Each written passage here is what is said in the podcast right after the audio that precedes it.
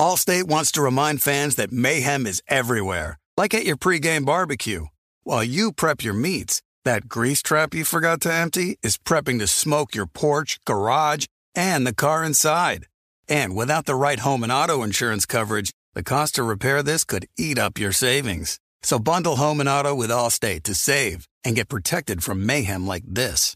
Bundled savings variant are not available in every state. Coverage is subject to policy terms and conditions. We are welcoming a new show to iHeart and the DraftKings YouTube channel. It is called Point Game with John Wall and CJ Toledano. It's an insider's look at the NBA and the culture surrounding the league. Every week, the five time All Star and the number one pick in the 2010 NBA draft, John Wall, will give his unique perspective on the hottest topics in the league and tell the best behind the scenes stories from his time in the NBA. So check out Point Game with John Wall and CJ Toledano on the iHeartRadio app, the DraftKings YouTube channel, or wherever you listen to your podcasts. Looking for an assist with your credit card but can't get a hold of anyone? Luckily, with 24 7 US based live customer service from Discover, everyone has the option to talk to a real person anytime, day or night. Yeah, you heard that right. You can talk to a real human in customer service anytime. Sounds like a real game changer if you ask us. Make the right call and get the service you deserve with Discover. Limitations apply. See terms at discover.com slash credit card. The volume. NBA fans, the wait is over. Basketball is back. And DraftKings Sportsbook, an official sports betting partner of the NBA, is celebrating with an unbeatable offer.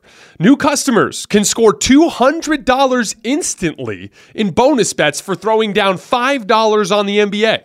Win or lose, it doesn't matter. You'll start the season with an instant dub. And with DraftKings parlays, everyone's got a shot at an even bigger basketball win. String together multiple bets from the same game or build your parlay across multiple games for a shot at making your payday even sweeter. Basketball's more fun when you're in on the action. Download the DraftKings Sportsbook app now and use code HOOPS. That's H O O PS. New customers can get $200 in bonus bets instantly for betting just $5. Only on DraftKings Sportsbook with code HOOPS. The crown is yours. Gambling problem? Call 1 800 Gambler or visit www.1800Gambler.net. In New York, call 877 8 HOPE NY or text HOPE NY to 467 369. In Connecticut, help is available for problem gambling. Call 888 789 7777 or visit ccpg.org. Please play responsibly on behalf of Boot Hill Casino and Resort in Kansas. Licensee partner Golden Nugget Lake Charles in Louisiana. 21 plus age varies by jurisdiction. Void in Ontario. Bonus bets expire 168 hours after issuance. See sportsbook.draftkings.com slash basketball terms for eligibility and deposit restrictions, terms, and responsible gaming resources.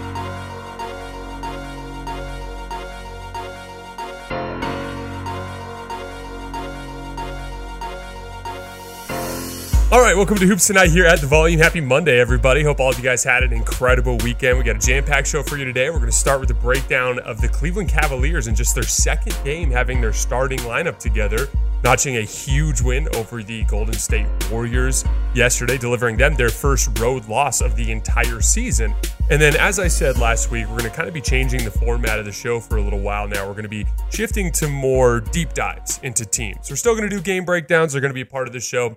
But I find that we learn more about the teams when we take more time with one team to really dive into the tape, watch multiple games, and look at season long trends. And so we're going to be doing a deep dive of the Cleveland Cavaliers in the second half of today's show. And then I have three mailbag questions for the end of the show as well. You guys know the drill before we get started. Subscribe to our brand new YouTube channel as we try to get this thing off the ground. It would mean a lot to me if you guys would scroll down and take a couple seconds to hit that subscribe button. Don't forget about our podcast feed, wherever you get your podcasts, under Hoops Tonight. Don't forget about our Instagram, Twitter, and TikTok feeds. Twitter, in particular, I'm putting a lot of uh, video content on in the mornings. So I put another 10 videos or so on there. Um, as you guys know, we have some limitations in our ability to use footage on YouTube, but I have a little bit more freedom with it on social media. So you're going to want to follow me there. And then last but not least, keep dropping mailbag questions in the YouTube comments we can hit them towards the end of the show. Obviously, different setup today. As I told you guys last week, I've got painters uh, working in the main house um, so I'm sequestered back in my master bedroom for the rest of this week, which will be Uh, a little bit weird with work from home and uh, with my job being mostly watching film on a laptop. I'm going to feel like I'm kind of trapped for a little bit. I'm also injured right now. I'm dealing with an Achilles injury that's stopping me from playing basketball. Didn't tear it, but I'm dealing with some really bad soreness. So I'm taking a break because if I tear my Achilles, I'll spiral into depression with an inability to play basketball. So I'm just trying to take it slow. So it's going to be a weird week, but bear with me. And then back to the studio, hopefully, here in a couple of days. All right, let's talk some basketball. So last night, we got to see an example of the type of matchup that caused the Golden State Warriors problems last year, which is a significant amount of rim protection uh, centered around the two non-shooters in the lineup, right? In this case, Draymond Green and Kevon Looney, but it doesn't really matter who's in the lineup. They're going to find people to help off of with rim protection, essentially understanding that the the Warriors are a team that basically likes to run these five out actions and try to curl over the top and weaponize their shooting to generate wide open looks in the paint. And so, if you have the ability to legitimately protect the rim off of a non-shooter, it buys your defensive players, uh, uh, particularly on the perimeter, a ton of leeway to overplay the three point line. And we saw this in the Warrior in the Warriors Lakers series last year. This concept of like top locking the shooters, basically forcing them to reject screens or to curl over the top and force them downhill into your rim protection. And then from there, basically uh, bothering shots with length, forcing turnovers, and then running it down the other way in transition, right? And this was kind of a perfect example of that type of matchup. We saw Evan Mobley on Draymond Green right from the opening tip. We saw Jarrett Allen on Kevon Looney right from the opening tip. It gives that freedom to those perimeter players to be aggressive. Cleveland held Golden State to just a 102 offensive rating. Golden State shot just 36% from the field. They were just 12 for 31 in the paint as the Cavs outscored the Warriors in the paint 58 to 24. And then obviously, what do we know about missing shots in the paint? Usually, shots missed in the paint, particularly by perimeter players, cause floor balance issues. And uh, as players are unexpectedly rejected and don't get a shot up at the rim or miss uh, off the side of the rim, it ends up leading to a fast break the other way a lot of the time. The Cavs scored 31 points in transition in this game. They were up over about a point and a quarter per possession on transition pushes. Warriors pulled within five in the in the early fourth quarter, made it look like they might make it a game, but the Cavs quickly pushed it right back out to double digits, and they ended up winning comfortably. Um, in general, this was kind of I wouldn't say this is the first look because we saw a lot of this in the second half of the Indiana Pacers game, but this was a look at the defensive ceiling that this Cavs group is capable of. Again, Jarrett Allen had missed a bunch of time at the start of the year, and we saw some improved perimeter defense from the Cavs at the start of the year, particularly Donovan Mitchell playing much better perimeter defense than we're accustomed to seeing him, and then Max Strus being kind of a seamless fit um, next to those two guys defensively, but they just didn't have the higher level rim protection. Evan Mobley at this point in his his career, I think he projects to be an excellent five in the long run, but at the five, he's a little physically overmatched at this phase in his career, right? So getting Jarrett Allen out there just kind of brings them that classic uh, too big look that is so difficult to deal with in the NBA regular season, which is essentially you guard and pick and roll with one of the bigs, and then you have the other big kind of working off a non shooter as the low man, kind of coming over to help uh, as a rim protector, coming over to secure defensive rebounds or to rotate out to the weak side corner with his supreme athleticism. You see that a lot from Evan Mobley, right? And he's been amazing as a help defender really for the entirety of his Cavs um, career. But that's that's kind of the, the, the beauty of this whole thing, right? Is those two guys and what they can do defensively on the back line paired with the elite perimeter defense. I'm not going to d- uh, dive too deep into it right now because um, uh, because we're going to do a deep dive on the Cavs in a little bit. But really, really happy with where the Cavs are defensively in their last three halves with their starters back. But let's talk about the Warriors for a little bit before we get to the Cavs. So I, I, specifically want to zero in. We've talked a ton of Warriors so far to start the season. I want to zero in on the bench unit for a little bit. Now, to be clear, this is not the reason they lost this game. The starters were minus eight, and in general, um, uh, or excuse me, when Steph was on the floor, the Warriors were minus eight. The starters, I believe, were minus four. So, th- like, it, it's hard to blame the bench when that happens. However, the bench didn't do as well in this game as they had done in earlier games this season. Um, the specific Moody, Kuminga, Gary Payton, Chris Paul, and um, Dario Saric lineup was minus seven in just four minutes in this game. Um, in general, they were minus three without Steph on the floor. So again, it wasn't the reason why they lost this game, but it, it was a, a, little bit more of a, a of the negative end of the spectrum from what you got out of that lineup. And I want to zoom in on it because I think there's a specific thing from this group that is starting to come to the surface um, that could potentially be a problem in the long run. Not so much for the regular season, but more just for the ultimate ceiling of this Golden State Warriors team. So, as I've talked about uh, throughout the season, the defense of that group has been excellent, right? Gary Payton's taking your primary point of attack assignments. He's one of the best in the league at it. Moses Moody and Jonathan Kuminga are doing great work flying around in rotation and defending on the perimeter as well. That group has been a very nice pairing with Dario Saric um, in terms of like kind of limiting his rim protection issues by containing on the perimeter better, right? Uh, but the offense has been an issue, and that's something I talked about earlier. Like uh, they, the I think the last time we talked about the bench group, they were below 100 offensive rating at that point. Um, but I want to I wanted to zoom in on the lineup because in general for the entire season now they are now negative 8.5 points per 100 possessions. Now they've run bunch a bunch of different bench configurations, but this is the primary one that they've been running, and they did not play well against the Cavs, and in large part, in my opinion, because they can't score. So they're only scoring throughout the entire season at this point 100 points per 100 possessions, and this is where we have to look at Chris Paul. I would say that the Chris Paul experiment with the Warriors has been a resounding success. He's a obvious fit with the bench group. He gets them organized. They definitely have, um, let's just say, not as low of lows as they did last year when Jordan Poole was leading those units, right? So overall, it's been a success. I think in the big picture, um, it's going to be a success for the entire season. However, against this Cavs matchup on the road, I think you saw an example of what can happen though if Chris Paul is not scoring like this, because Chris Paul is really struggling to score the basketball. That's the one kind of gripe, so to speak, on the Chris Paul experiment so far. He's averaging a career low 7.6 points per game, just 32% from the field, just two for 26 from three, just 14 for 44 on pull up jump shots with zero threes. So 32% from the field and a 32% effective field goal percentage because you're not getting any of that extra point from threes, right? Hasn't hit a single pull up three the entire season. He's also only made five shots at the rim all season. A Chris Paul pick and roll to this point is only worth 0.8 points per possession. And on ISOs against switches, he's just three for 15 from the field. Now, again, he's orchestrating the unit very well. Up until recently, the unit's been performing well on the scoreboard despite the offensive limitations. But this is an example of what you actually need Chris for, right? So, an elite defensive team that protects the rim really well, that kind of team is always going to give young players trouble because young players typically struggle against elite defenses. They kind of figure out all those little nuances, right? And what you need in that situation is just two or three more times a game where Chris can go get a bucket, right? And look to be aggressive when nothing else was working. Against those Cavs coverages, because their rotations were so sharp, you weren't getting anything at the rim and you weren't getting wide open kick out threes, right? And so at a certain at least not for the your knockdown shooters. So at a certain point, what's there is in the drop coverage, you know, especially when like guys like Darius Garland are out there, like you can still get separation against them in pick and roll.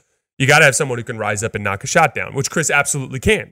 He just hasn't done so yet this season. And again, that's the thing to keep an eye on. It's not so much that Chris can do it, it's just a question of when he will, right? Now, the counterpoint to that is he's old, right? So that's the issue. As you look at those numbers relative to his previous seasons, they're down a lot, right? Obviously, he's slumping. The question is, is he going to snap out of it? I think yes.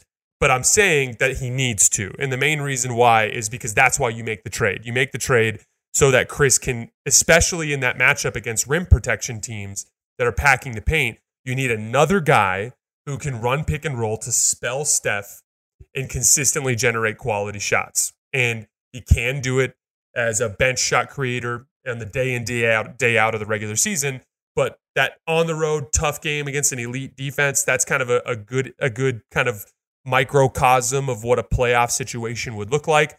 That's an example of a game in the playoffs where you have to lean heavier on pick and roll and spreading the floor out, and you desperately need Chris to just be a little bit more productive offensively. Again, not a big deal at this point in the season, just a trend to keep an eye on. The trend is the bench unit is struggling to score in large part because Chris is struggling to score and he's specifically missing a lot of shots that he normally makes. So that's the trend. We'll see what ends up going on in the bigger picture. Allstate wants to remind fans that mayhem is everywhere, like at your pregame barbecue. While you prep your meats, that grease trap you forgot to empty is prepping to smoke your porch, garage, and the car inside. And without the right home and auto insurance coverage, the cost to repair this could eat up your savings. So bundle home and auto with Allstate to save and get protected from mayhem like this. Bundled savings vary and are not available in every state. Coverage is subject to policy terms and conditions. Attention, all wrestling aficionados. Wrestling with Freddie makes its triumphant return for an electrifying fourth season.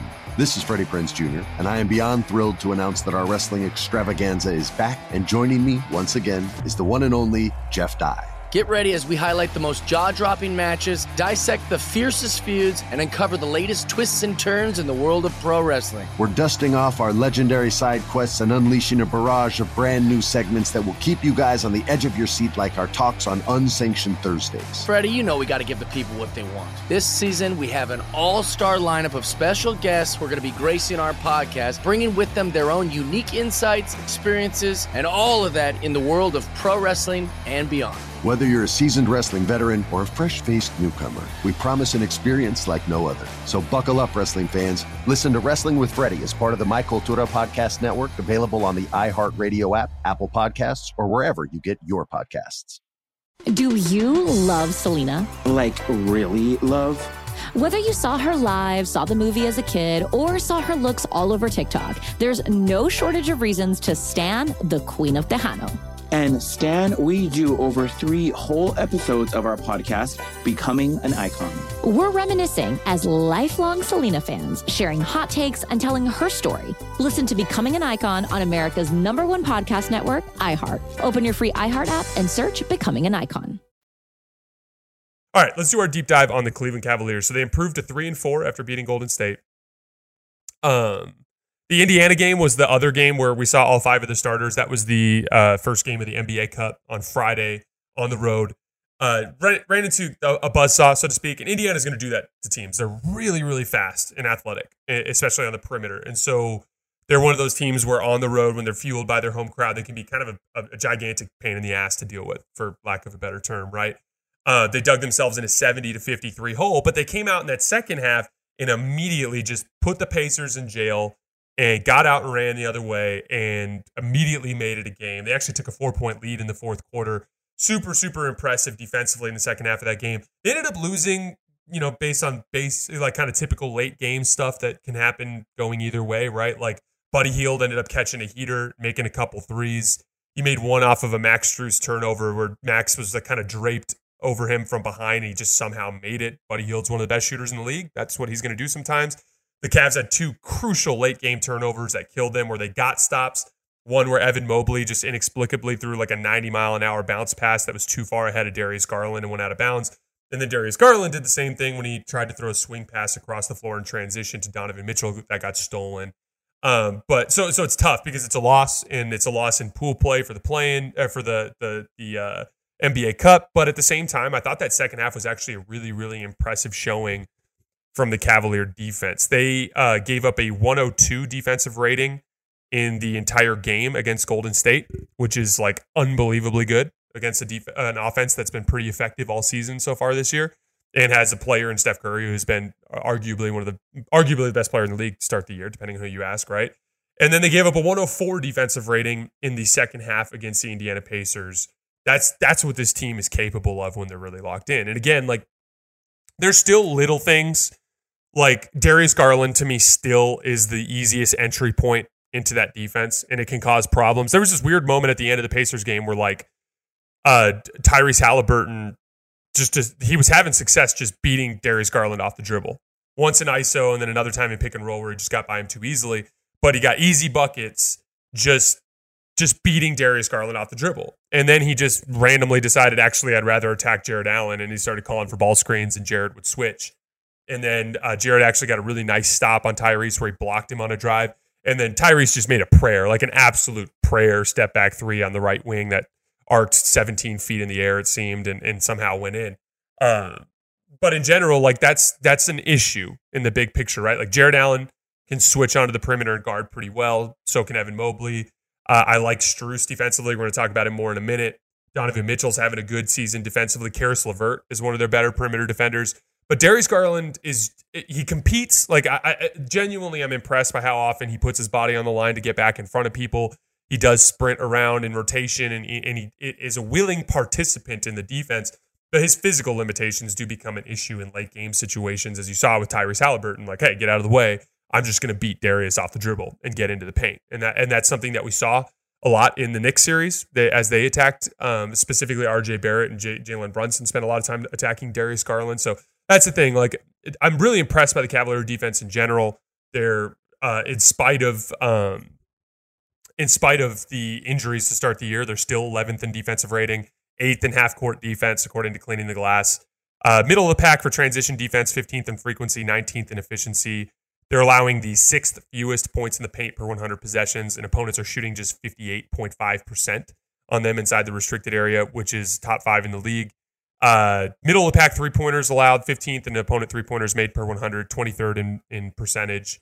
Uh, offensive glass is still a major issue. They're grabbing just 69% of available defensive rebounds. That's 27th in the NBA. Now, remember, that was one of the major things that got them beat in the Knicks series, too, was just an inability to finish off defensive possession. So, like, in general, I, am really happy with where the Cavs defense is. Their perimeter defense, I think, is much better than it was last year. Max Strus has been such a great fit. Offense has been iffy, right? Like, he's not shooting the ball super well. He's 19 for 63 on jump shots A big issue with him taking really tough movement jump shots all the time. Like he's actually dead eye when he's spotting up. It's when he's taking these wild drifting threes coming off of screens that he's missing. As a matter of fact, by the numbers, he's uh, shooting 60% effective field goal percentage in spot up situations, 1.23 points per spot up possession, which is like amazing. But he's just four for 15 when he's coming off a screen. So, like, it's been a little bit of a mixed bag with Max offensively, but I think that can be fixed with approach. Defensively, I think it's been a home run. He's just like he's like 90% of the Isaac Okoro experience in terms of his competitiveness on the defensive end on the perimeter. Teams are picking on him in switches because they think he's easy to score on, but he's not. As a matter of fact, teams are just shooting four for 14 from the field, trying to attack Max Strus in isolation. So, like, the perimeter defense, like I said, Donovan Mitchell's having his best perimeter defense uh, defensive season as a pro, in my opinion. Max Strus has been a great fit. LeVert's competing defensively. I even like Dean Wade just with his length and help, and especially on the defensive glass. The front, the front court obviously is one of the best defensive front courts in the league. There's just the two things. Darius Garland as an entry point, still kind of an issue, and then the defensive glass. For whatever reason, this team, eh, eh, my guess, and you can kind of see it on film in long rebound situations, but this is a team that has athleticism in the front court, but they're a team that packs the paint and gives up a lot of threes. What happens when you give up a lot of threes? You give up a lot of long rebounds. Is this a tall perimeter team? No. Darius Garland, Donovan Mitchell, two small guards, even though Darius, uh, even though Donovan's a good athlete, right?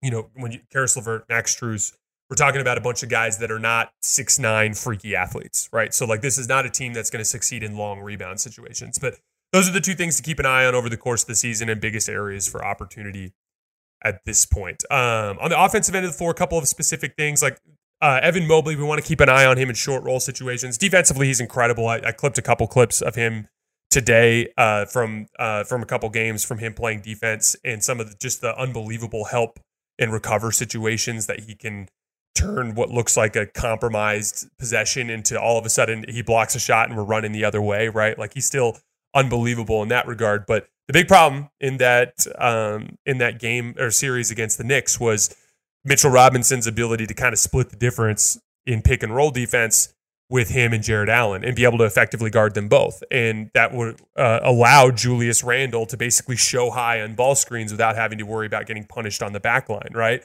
And there's a lot of talk about the perimeter shooting, and it certainly is a big issue. Like there a lot like we just talked about Max Strus in spot up situations. Like you're already seeing this year the benefit of what it's like having a guy at the end of the chain that's a knockdown three point shooter. And again, like Max is shooting like shit at the rim, and he's shooting like shit and uh, coming off of screens. But when it comes to the stuff that's like the kind of stuff that you actually need from him in the Cavs offense in terms of finishing plays, he's doing a really, really nice job there. And so, like that, that that's definitely a big part of it, and that's definitely going to help them in the big picture. But you need Evan Mobley in a two big system to be an offensive threat. We haven't seen too much um, so far this year. His uh, points per possession in the role is up a little bit from last year. He's at 1.1 point per possession. I'd like to see him closer to like 1.3 as the season progresses. He is three for four on hooks and floaters. He made less than half of them last year, so he's doing a little bit better uh, in a very small sample size on that end. But we're going to want to keep an eye on that.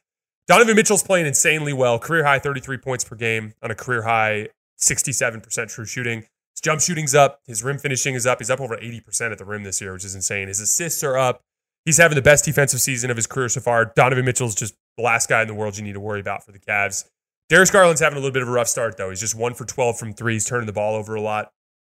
And again, he's the weak link for them on the defensive end of the floor. So uh, a big area of imp- improvement for the Cavs is just Darius Garland playing better. And he did have a better game against Golden State. And so maybe that's a sign of a positive trend.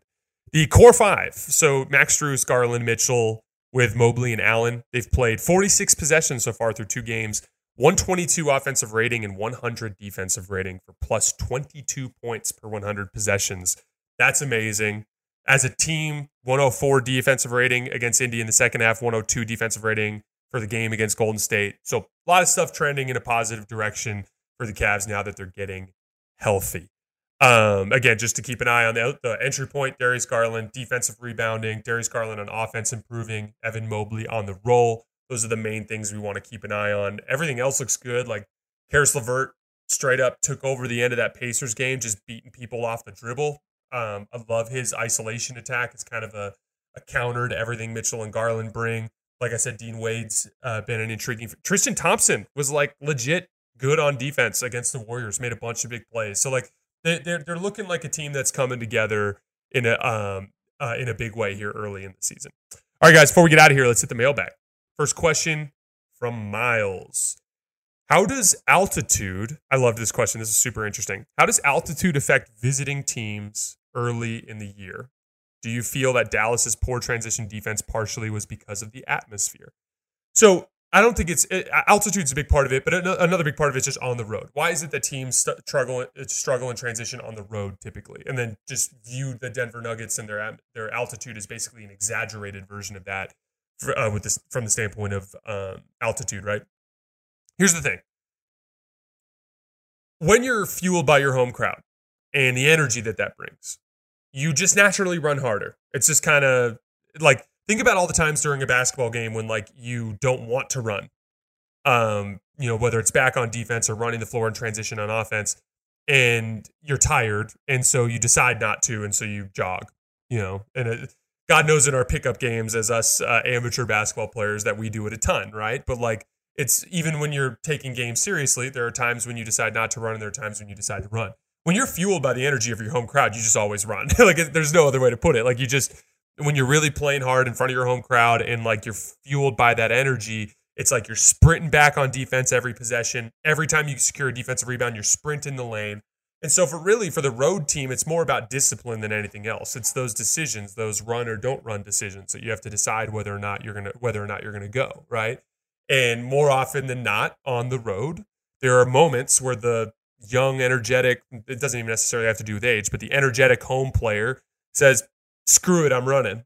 And then the the road dude decides to take that possession off and it ends up causing problems. But teams that are really good on the road are typically very mentally disciplined teams, meaning like they're teams that are very good at forcing themselves to make the same decision every time, regardless. This is why teams that defend well typically play well on the road because defense travels. It's not about making shots, it's about your habits.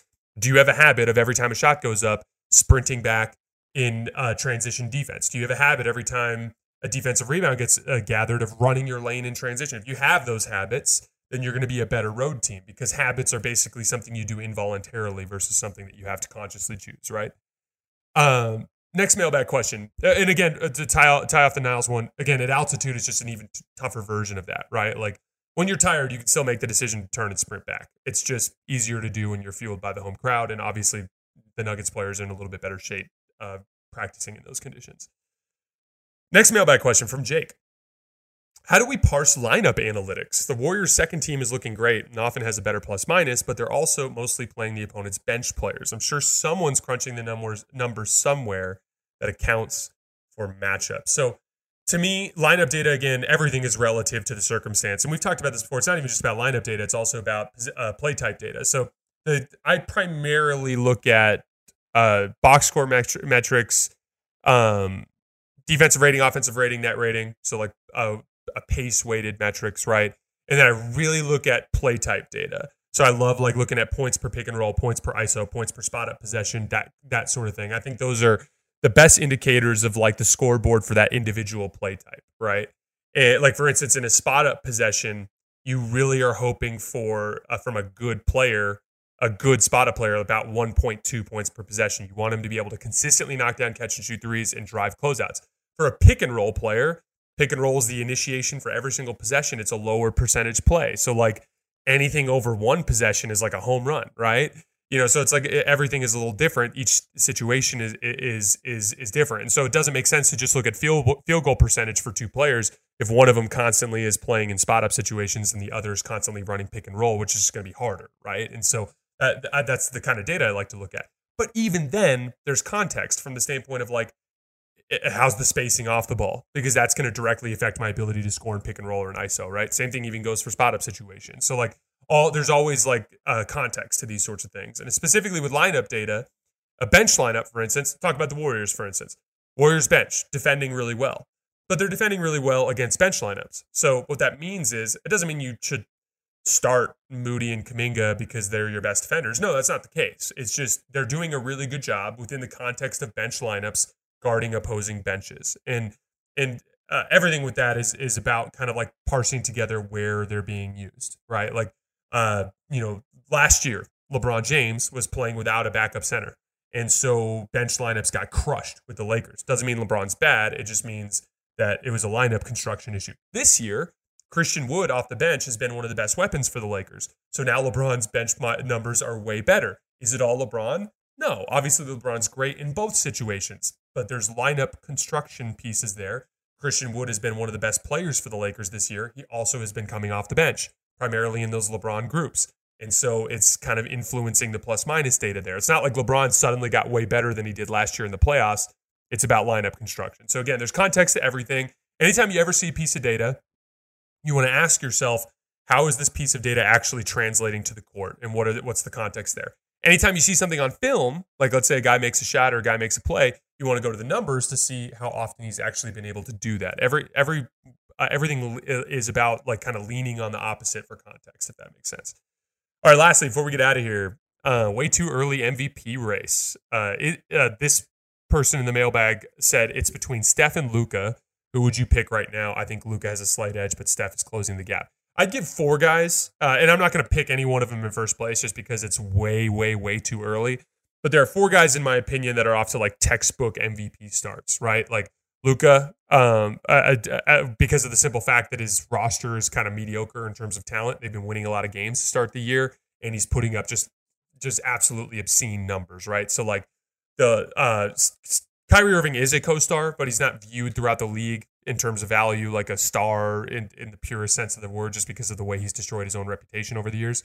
So like as a result of that like he's got like kind of that part of the narrative down. In general the roster's overachieving. That's there he's uh, consistently considered a top tier uh, um, superstar talent and with playoff performance to back it up and he's putting up all the numbers that you need. So that's textbook Steph, obviously, just playing the best basketball of his career while winning a lot of games for a team without a co star. Nikola Jokic has been phenomenal as the Nuggets have only lost once, so that's a, an obvious one for me. And then Jayson Tatum, I talked about it, like they'd have to win 60 plus 65 games and he'd have to put up insane efficiency, 30 plus points per game. Like Tatum's doing that too. So those are the four guys that I have my eye on here early in the year. But even then, I'm probably missing several guys because it's just so early. Um, so again, we, we won't really talk MVP until we get outside of 20 games or so. But out the gates, there's those four guys are the ones that have kind of stood out as like a typical um, MVP starts. All right, guys, that is all I have for today. As always, I sincerely appreciate your support. We're going to be back tomorrow, breaking down more games from Monday night, as well as doing another deep dive on a team, and then we'll start our nighttime coverage on Wednesday. As always, I appreciate you guys, and I'll see you then.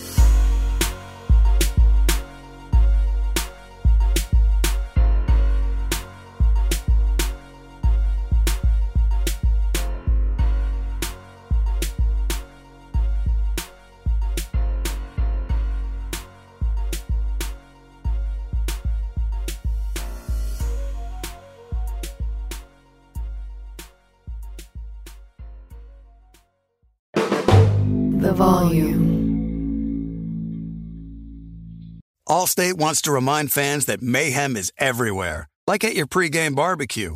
While you prep your meats, that grease trap you forgot to empty is prepping to smoke your porch, garage, and the car inside. And without the right home and auto insurance coverage, the cost to repair this could eat up your savings. So bundle home and auto with Allstate to save and get protected from mayhem like this. Bundled savings vary and are not available in every state. Coverage is subject to policy terms and conditions. It's Freddie Prinze Jr. and Jeff Dye back in the ring. Wrestling with Freddie makes its triumphant return for an electrifying fourth season. Hey, Jeff. Are you ready to rumble our way into an all new season of Wrestling with Freddie? You better believe I have. I've been practicing my body slams, and I'm jacked. All right, don't go injuring yourself now. We'll be highlighting the best stories and matches of the week in wrestling from AEW, WWE, and have one on one talks with the best talents in the world of pro wrestling. Listen to Wrestling with Freddie on the iHeartRadio app, Apple Podcasts, or wherever you get your podcasts. I'm Diosa. And I'm Mala. We're the creators of Locatora Radio, a radiophonic novela, which is a fancy way of saying a, podcast. Welcome to Locatora Radio Season 9 Love, love at First listen. listen. This season, we're falling in love with podcasting all over again. With new segments, correspondence, and a new sound. Listen to Locatora Radio as part of the My Cultura Podcast Network, available on the iHeartRadio app, Apple Podcasts, or wherever you get your podcasts.